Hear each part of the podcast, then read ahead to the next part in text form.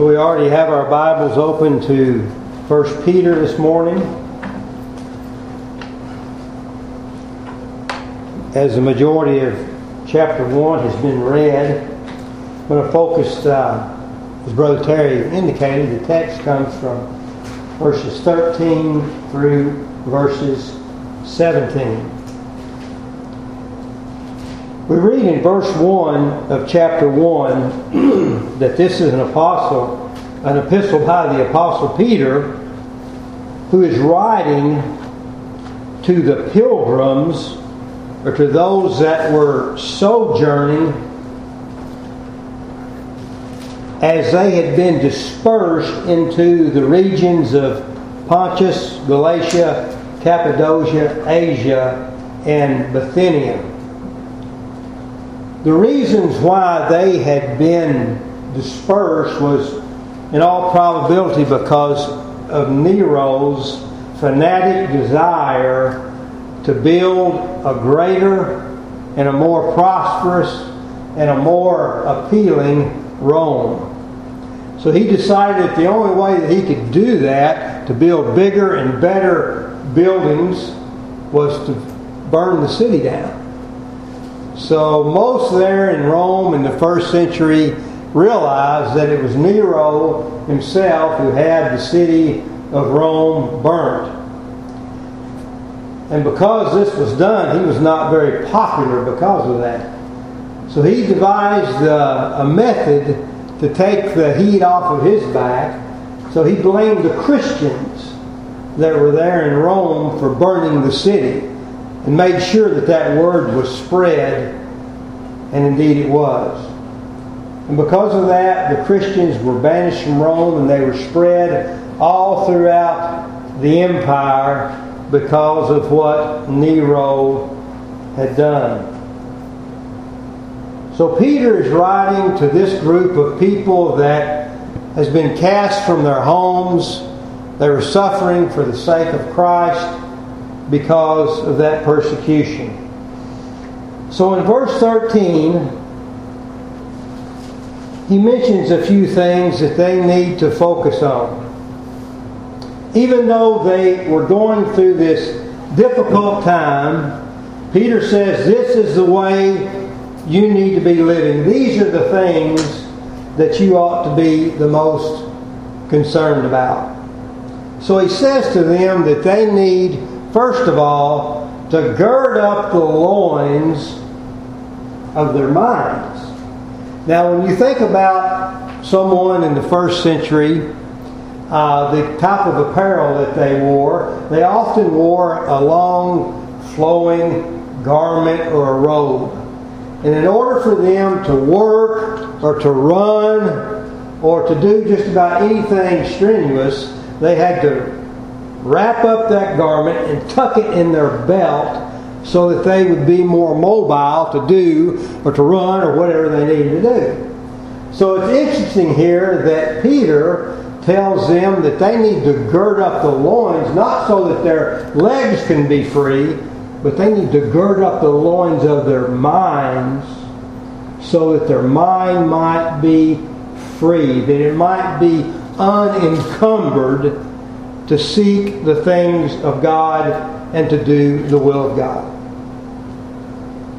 This reminds me of the writer to the Hebrews when he instructed his congregation to lay aside every weight and the sin which so easily besets you and run with endurance the race that is set before you, looking unto Jesus, the author and the finisher of our faith and he says, not only do you need to have this clarity of mind, but you need to be sober. In other words, you need to be clear minded. Yes, you're going through a difficult circumstance. You're enduring very much. But despite that, despite the hardships, you need to be clear headed and not forget the fact that you are citizens of the kingdom of God. You need to be self controlled. You need to be sound in judgment. You need to be alert and you need to be ready to meet the Lord when He returns for you, even though you're going through these difficult times. Now, in our text this morning, I want us to focus on uh, four major areas. And for the sake of simplicity, I want to give you each word in our text so it'll be easy to follow. In verse 13, I want us to focus on the hope that awaits us. In verse 14, I want us to focus on not conforming ourselves to lust. Verse 15, the word holy. We're to be holy as God is holy. And then lastly, in verse 17, that we would understand that we are called upon to live in the fear of the Lord. First of all, in verse 13, he says there that we are to rest our hope fully upon the grace that is to be brought to you at the revelation of Jesus Christ. Now, some of your translations may say, may read that we are to set our hope. Evidently, this verse is pretty difficult to translate because the verb here in the original text is an active verb. It's an imperative verb telling us that we need to be doing something. But guess what? the verb is not in the word rest, and the verb is not the word hope uh, in the in the word uh, set either, but it's actually in the word hope. In our particular text, in many particular texts, the word hope is is mentioned as a noun, but in the original, the Greek word is hope, and it's in the imperative. It's in the uh, instructional. And, and, you know, we really don't talk that way a whole lot, do we? Except to say, in this matter, hope. You see, there it is. And the King James says it does translate this verb, hope, as a verb, as it says to hope to the very end. So they have captured there, the King James has captured something of the imperative nature of the verb hope, and that's a good thing. But you see, this is why I'm gonna. This is a side study as well to to say that not there's not simply one translation that is far greater than other translations. It's good that we have them all to get the complete meaning of a text, enjoy them, learn from them. Because you see, even though this verb, and this is what the Apostle Peter is saying, we need to hope in the Lord. You see, the context is a context of receiving this hope in a very passive way, although the verb is active. I see some of you making some faces. What are you talking about? I'm going to explain that to you. Because he says here, that yes, we set this hope, we, we rest in this hope, but yea, we can rest upon this great hope. Why? Look at verse 13. Because you need to fully rest your hope upon the grace. There it is. The grace that is to be brought to you at the revelation of Jesus Christ. Why is it that we, so we, we don't have to strive and make this hope happen, you see. This hope is a byproduct of what we receive passively by God based upon the fact that our salvation is totally by the grace and the merit of God. When we came to know Christ, we were saved completely and totally by the merits of Jesus Christ and His kindness to us. We are saved in that grace. And today, day in and day out in our Christian lives, we appropriate that grace, don't we, in order to live the Christian life. But there's going to come a time when the, the apex, the culmination of that grace of God that is poured out unto us in Jesus Christ is going to be made manifest, and that's when Christ is going to come. And there is one reason why we, we are going to be gathered unto Him. It is because of this, this glorious grace which He's poured out upon us.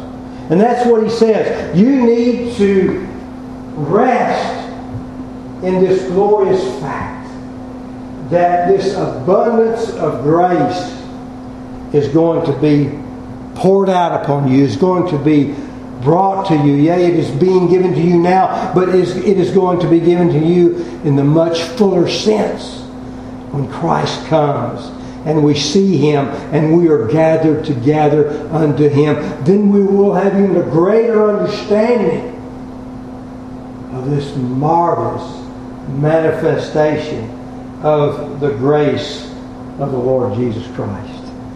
You see, we have it now, but it's coming in the future. You think of yourself standing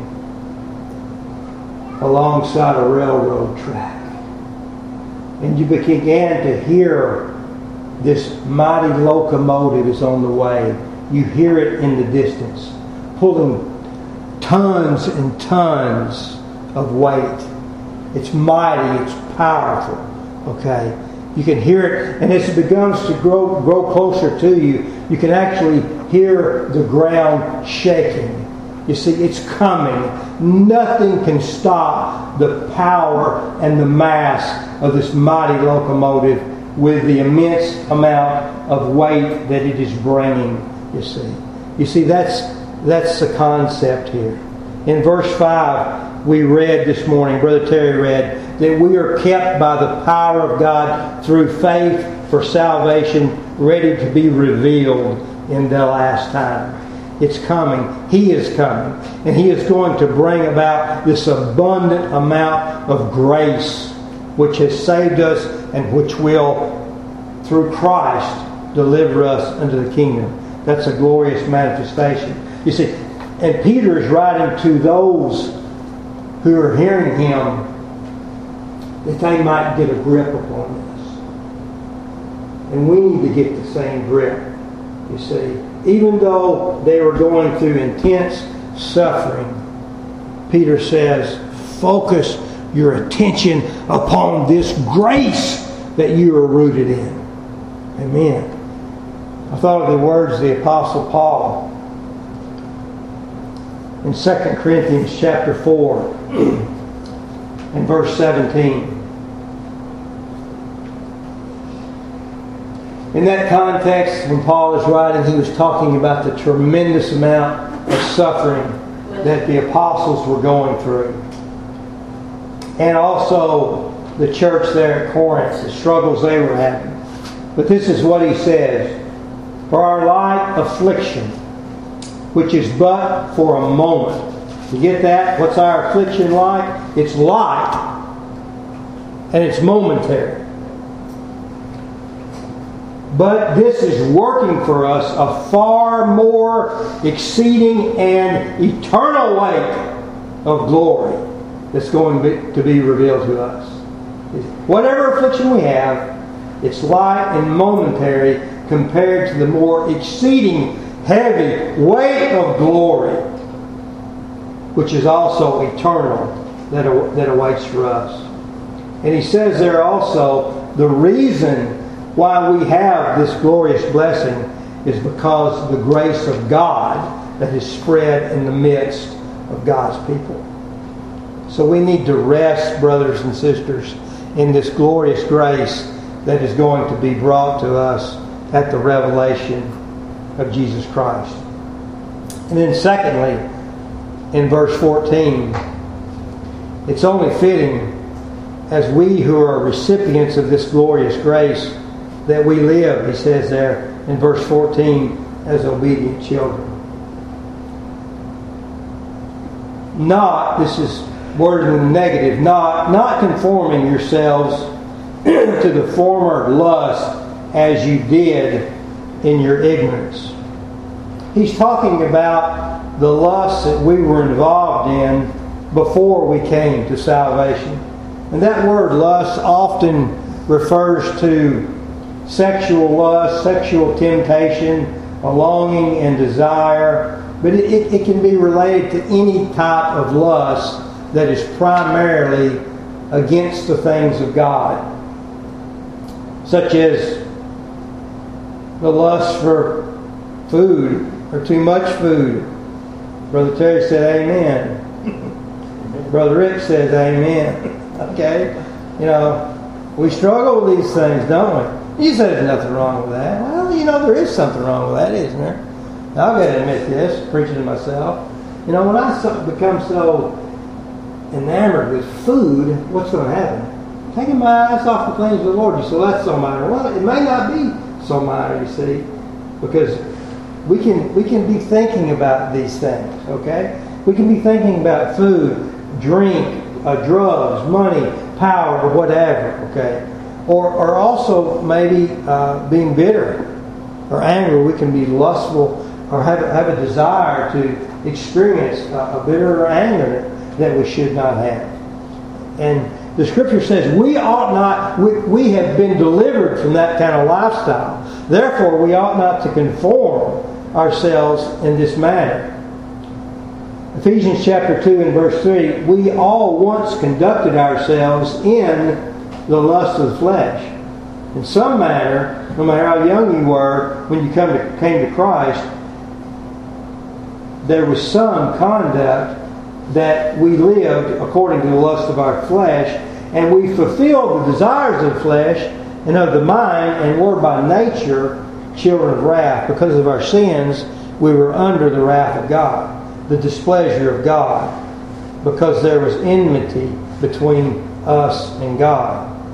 And sometimes that relationship, that situation in which the sinner is in, his hopeless estate Uh, causes, causes him to be angry at times as well, or throughout his life. That's why James chapter 4 in verse 2 says that you lust and you do not have. You murder and you covet and you cannot obtain and you fight and you war. You see, there's, there's a, a desire and a lust that's not in check that is that comes about because of anger and a covetous nature.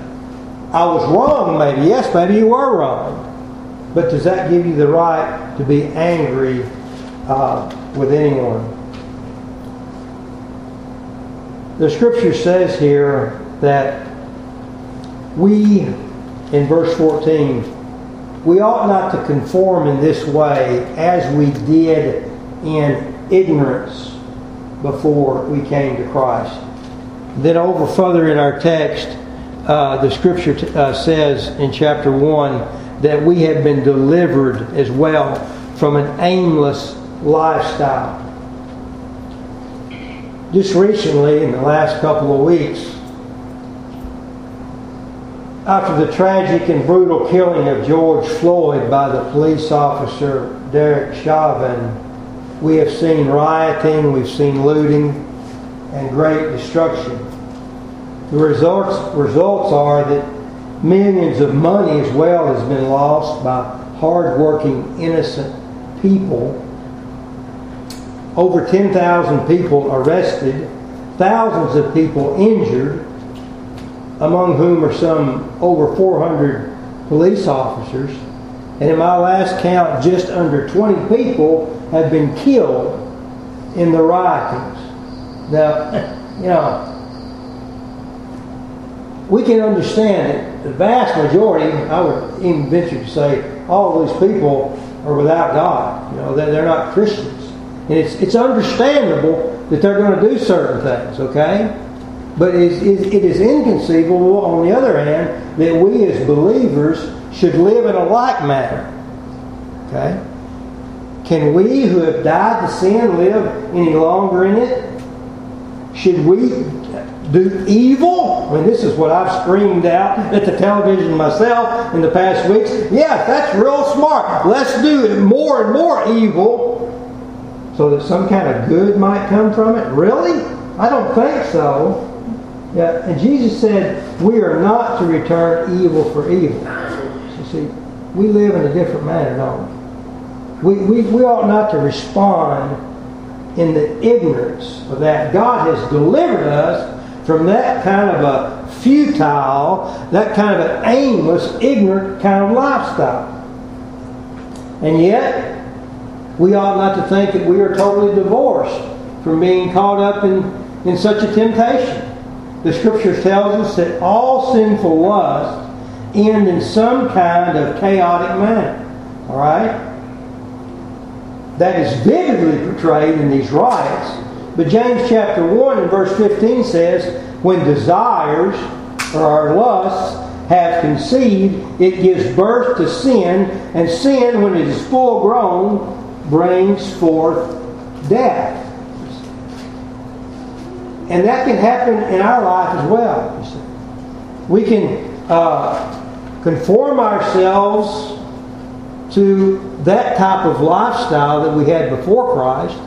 And it may come so very suddenly, you see, that we, we slip into some of these desires that have no place in the Christian life. And when we do that, what happens? Well, we, we've taken, us, taken ourselves out of the game because we're no longer seeking Christ. We're no longer following Christ. We no longer are, are having our, our vision on the kingdom that has come. We get sidetracked by these things that are absolute vanity. And in our own lives, it's, it's easy, it's, it's possible to do that. Now look out there and I, and I, I see some young people. I'm going to preach to you right now. You can conform to something in this world even though you're a Christian. And by doing that, you're going to be led to make some kind of stupid, sinful mistake that may hinder you for the rest of your life. And I don't want to see that happen to you. No, you, you, you don't need to conform yourselves to what you were before you were in Christ. Because make, make no mistake, the devil's intention is to steal and to kill and destroy. Be aware of the temptation that faces you. Don't think that you're immune from slipping into some form of a conformity that is not in line with what the Scriptures calls us to be and calls us to do. That's why Paul in Romans chapter 12 says that we are not to be conformed to this world, but we are to be transformed by the renewing of our mind. How are our minds renewed? Well, through the Word of God. In our personal study, our minds are renewed to seek the things of the Lord. We're built up in the most holy faith. We hate, we bounce this off one another. We share the scriptures with, with one another. Maybe it's in a formal time, Bible study, or an informal time. You know, we build each other up in the faith in order that our minds might be renewed. Hopefully, that's what's happening right here in this time of corporate worship. That your mind is being renewed by the things of God, and you're saying, "Wow, this text is saying we have a glorious rest in Christ that awaits us is going to be brought by the grace of God. Hey, that makes me want to just cast away all these stupid things that are tempting me to conform to this world. I want to serve Christ. I've got a far better kingdom that awaits me. Turn away from this. Let your mind be transformed in order that you might prove what is that good and acceptable and perfect will of God. Then in verse 15 and verse 16, uh, the Apostle Peter turns away from the negative and turns more to the positive. He says in verse 15, But he who has called you is holy. You also be holy in your conduct, because it is written, Be holy, for I am holy. When we think about holiness, some may think, well, you know, that is for that elite bunch of Christians over there. That's for those super saints. No, not so. If you're a child of God, you're called to be holy. As a matter of fact, if you're not holy, you're not a child of God. The Word of God in the book of Hebrews tells us that without holiness, no man shall see the Lord. And in Romans chapter 8, verse 29, says that we have been predestined in order that we might be conformed to the very image of the Lord Jesus Christ. And that image is a holy image. Well, what is meant by holiness? Two quick things. First of all, it means that there is an absolute purity.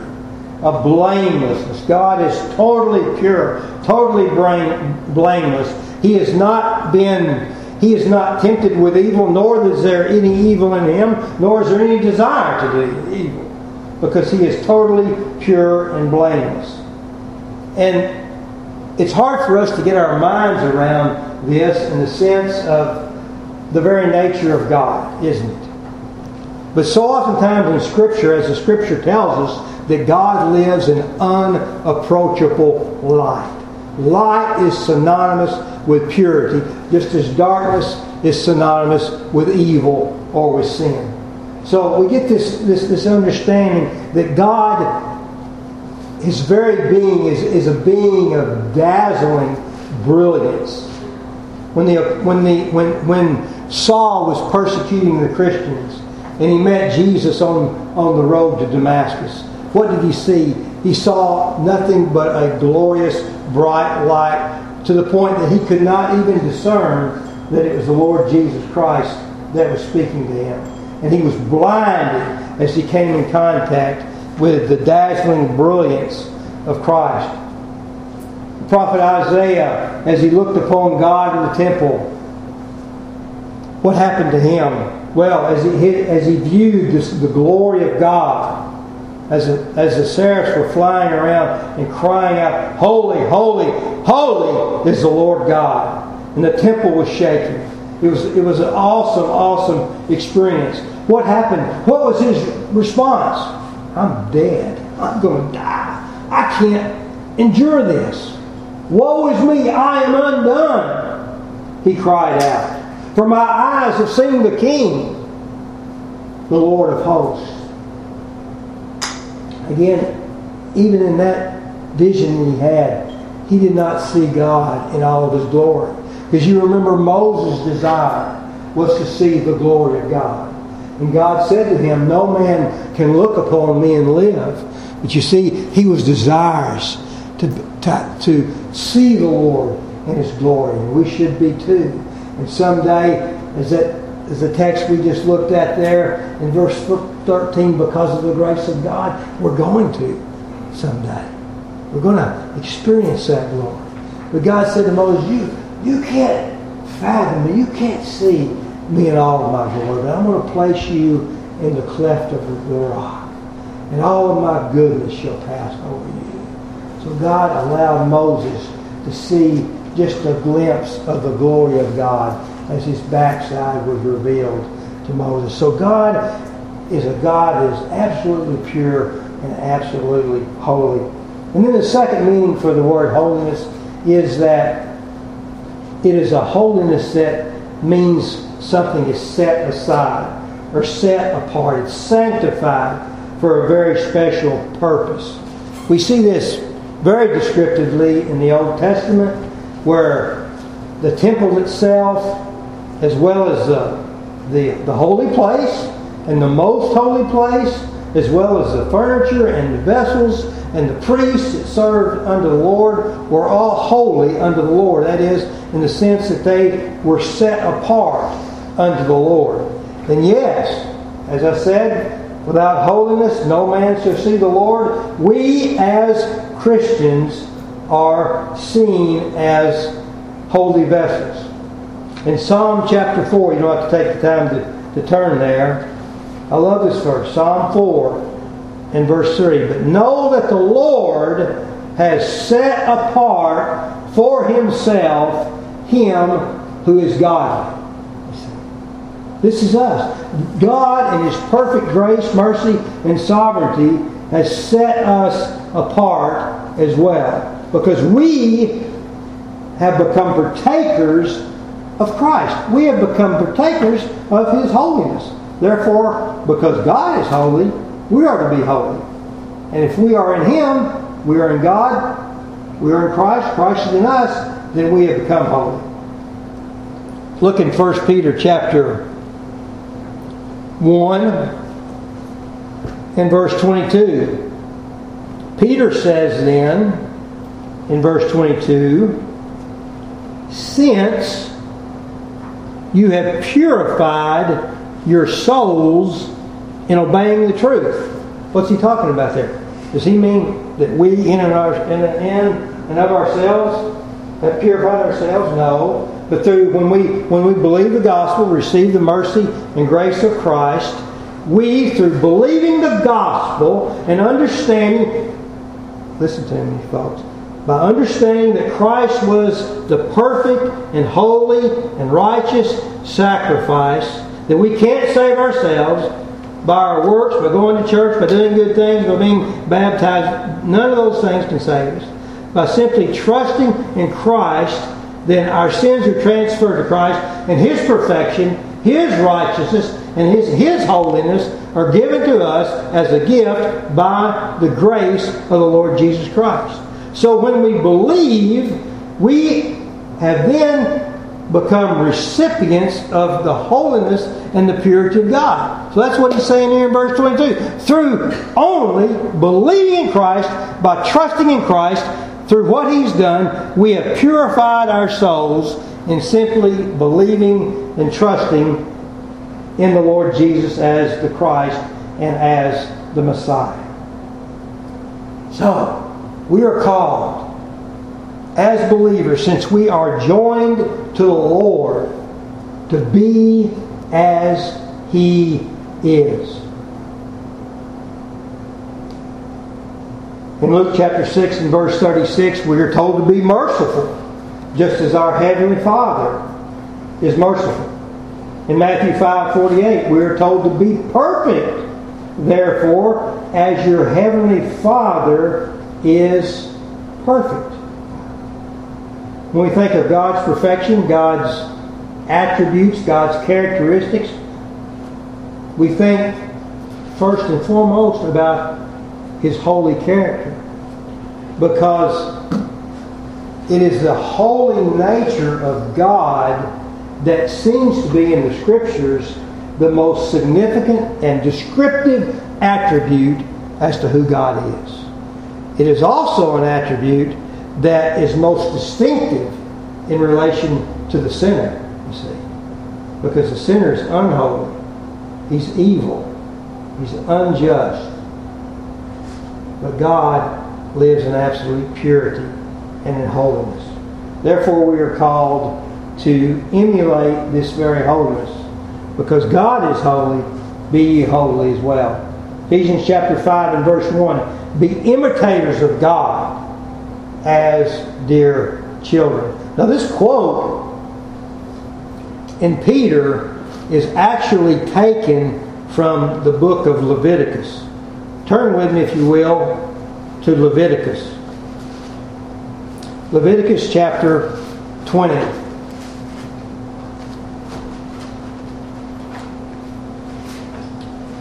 By the way, the adjective holy is found more in the book of Leviticus than any other place in the Bible. Its theme is, is the holiness of God and how God is to be approached and how we are to live in that fashion. In Leviticus chapter 20,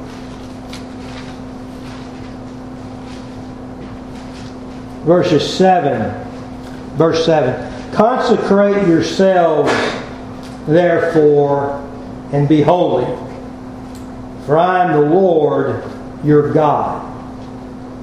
And you shall keep my statutes and perform them. Okay, this is a standard. God is holy, you are to be holy.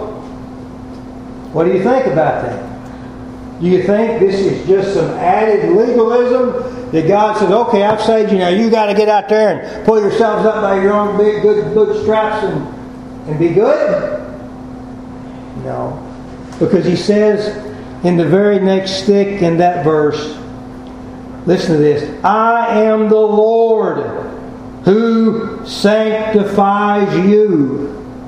We could just as easily translate that word sanctification. I am the Lord who makes you holy. You're not doing it on your own. You found that out? Yeah, yeah, yeah. Yeah, we've all found that out. We can't do it on our own, can we? No. But by the grace of God, we can be holy. by the power of the Spirit of God, we can be made holy. So it's not just adding works to grace for the sake of working ourselves into the merit of God. No. We can be holy because God is both working in us both to will and to do according to his good pleasure. Yes, we're saved by grace, but we are also sanctified by the grace of God. We're made strong in him. We're to be holy. And then lastly, we turn back to our text in 1 Peter.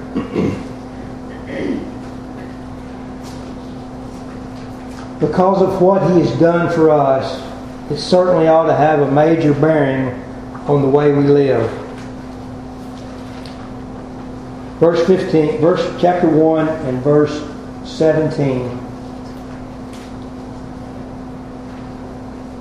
Now this is the way we're living. Think about this. Verse 17. If you call on the Father, if that, that word could be just as well translated and perhaps better translated since you call on the Father. Okay, times are tough, being difficult. I focus my eyes on that grace that's going to be brought to me when Christ is revealed. I'm resting in that hope. I'm seeking to be holy. Okay, and how am I doing that? Well, I'm seeking God every day. You know, we are to pray without ceasing. And since we are in this this uh, time while we are here on this earth, we are calling upon the Father, imploring the Lord to bestow His grace upon us. You see, it's a life of prayer. It's a life of seeking the, our loving Heavenly Father to dispense to us what we need in a time of trial.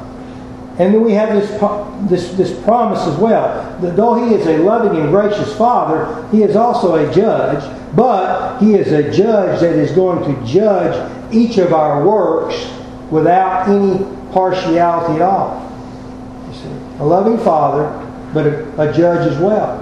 So the Scripture says in 2 Corinthians chapter 5 and verse 10 that we all, as believers, we all must appear before the judgment seat of Christ that each one may receive the things done in the body while we're here, according to that which he has done, whether he's done good or evil. You see, we're not working to save us, but because we're his and we've had true faith, we are working. See? And the Lord is very, very cognizant, cognizant of that fact. We need to cry out unto Him. We need to ask Him for His mercy and grace.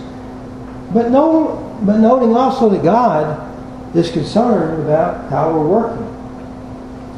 And this promise as well from Hebrews chapter 6 and verse 10. For God is not unjust to forget your work and your labor of love, which you have shown in His name. That is, as those Hebrew Christians were ministering to others, they were loving one another. And you see, God is not is a God that is fully aware of our works and our desires.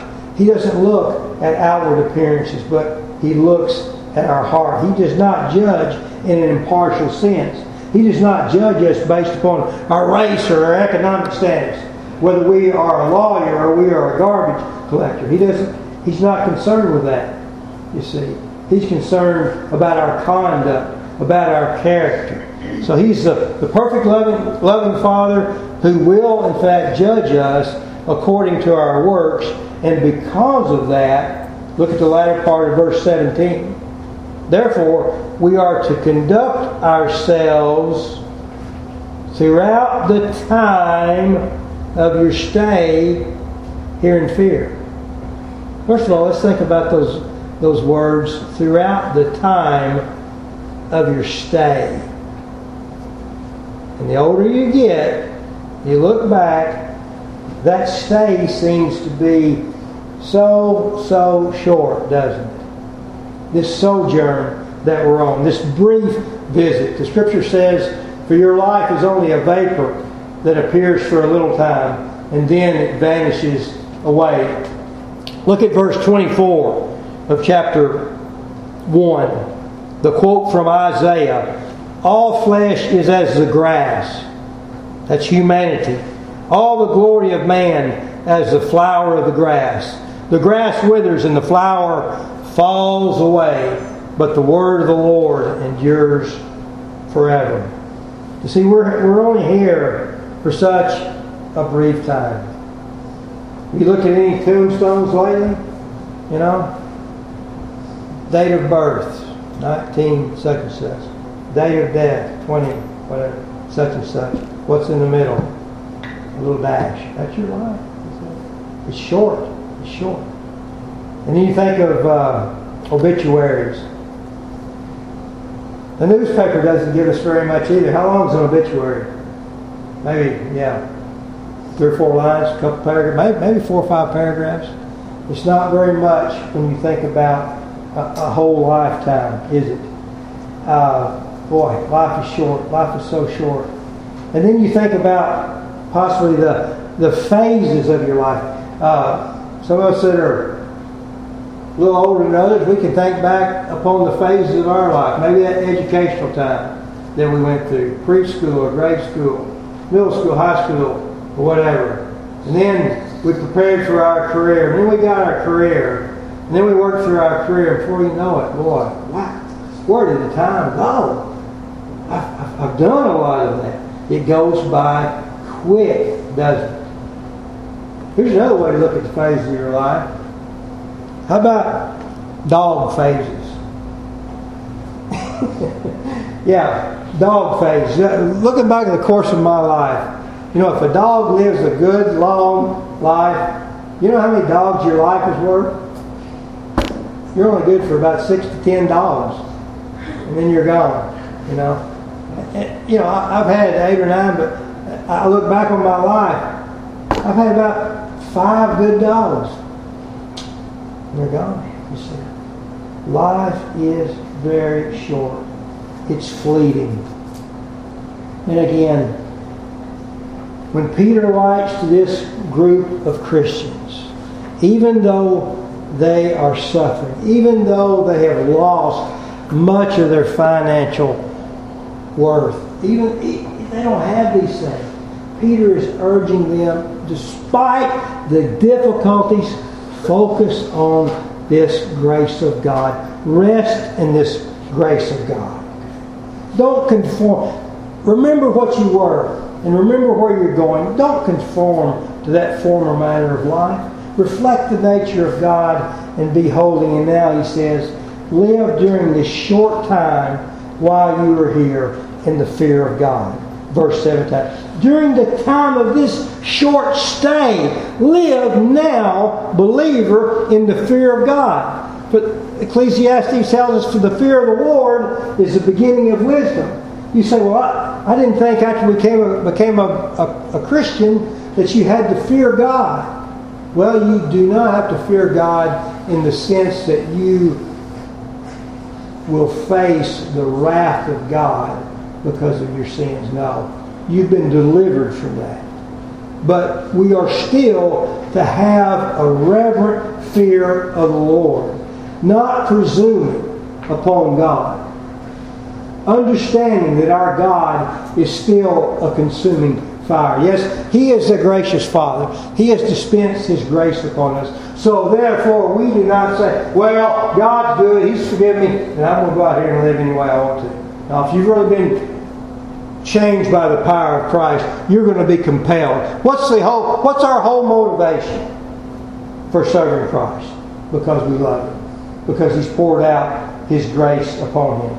And yet, we never should get away from that awesome honor and respect is too less of a word.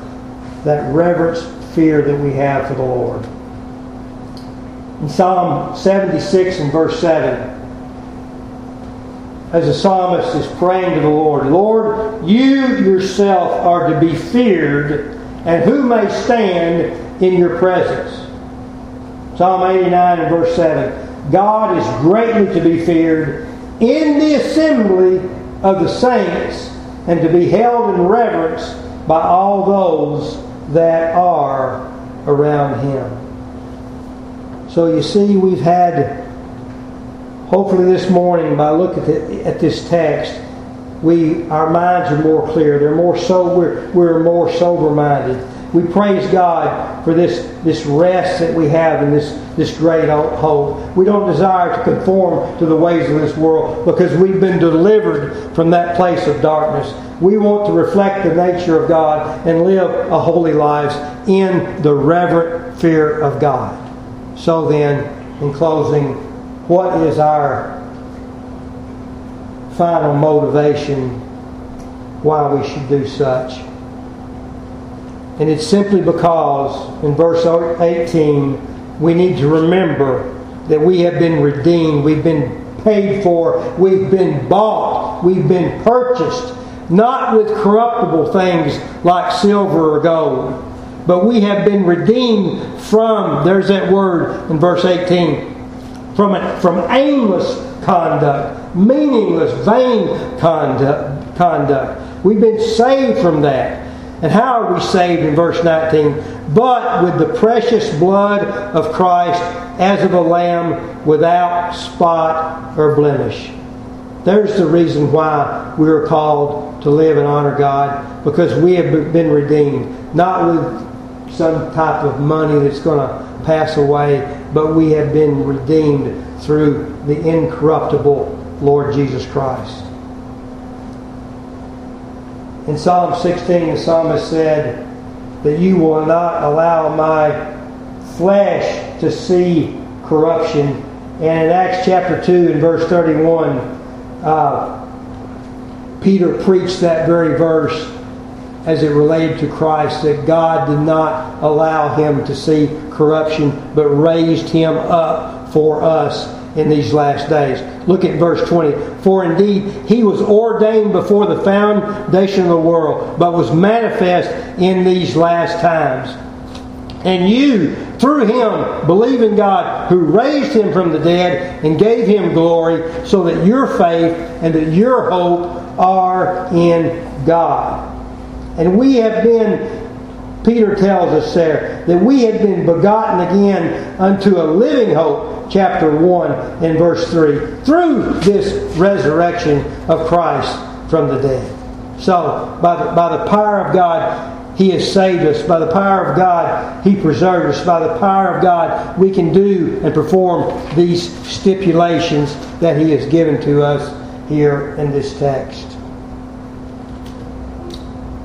Again, verse 21 through him we have believed in God who raised him from the dead, gave him glory, so that your faith and your hope are in God.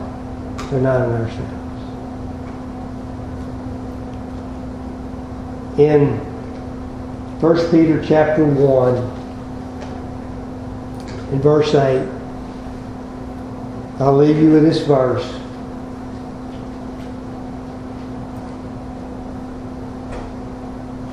As we are called out to live our faith. In verse 7, Peter says that when we live out our faith, it is more precious than the gold that perishes. We continue to keep our eyes on Jesus, the author and the finisher of our faith. Verse 8, whom we have not seen, yet we love. Though now you do not see him, Yet believing, you rejoice with joy inexpressible and full of glory. Let's pray.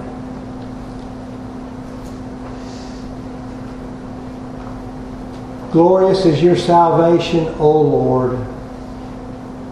Deliver us from any desire to follow the fleeting temptation of following our former lusts. Father, we praise you today that you poured out your grace upon us. May we rest in that grace and look expectantly into that day when Christ is revealed and we receive the fullness of that grace. Oh Lord, help us to reflect who we really are in you, that we would be holy, that we would not presume upon you, but that we might live with a reverent fear before you, seeking to bear fruit. Help us to follow you for one reason, that's because we love you and we, we rejoice in the glory of God and look forward to that time when we will see you face to face. Minister to each heart that's here today, Lord, and continue to feed us on your word. Help us make wise decisions based upon this word today. We pray in Christ's name. Amen.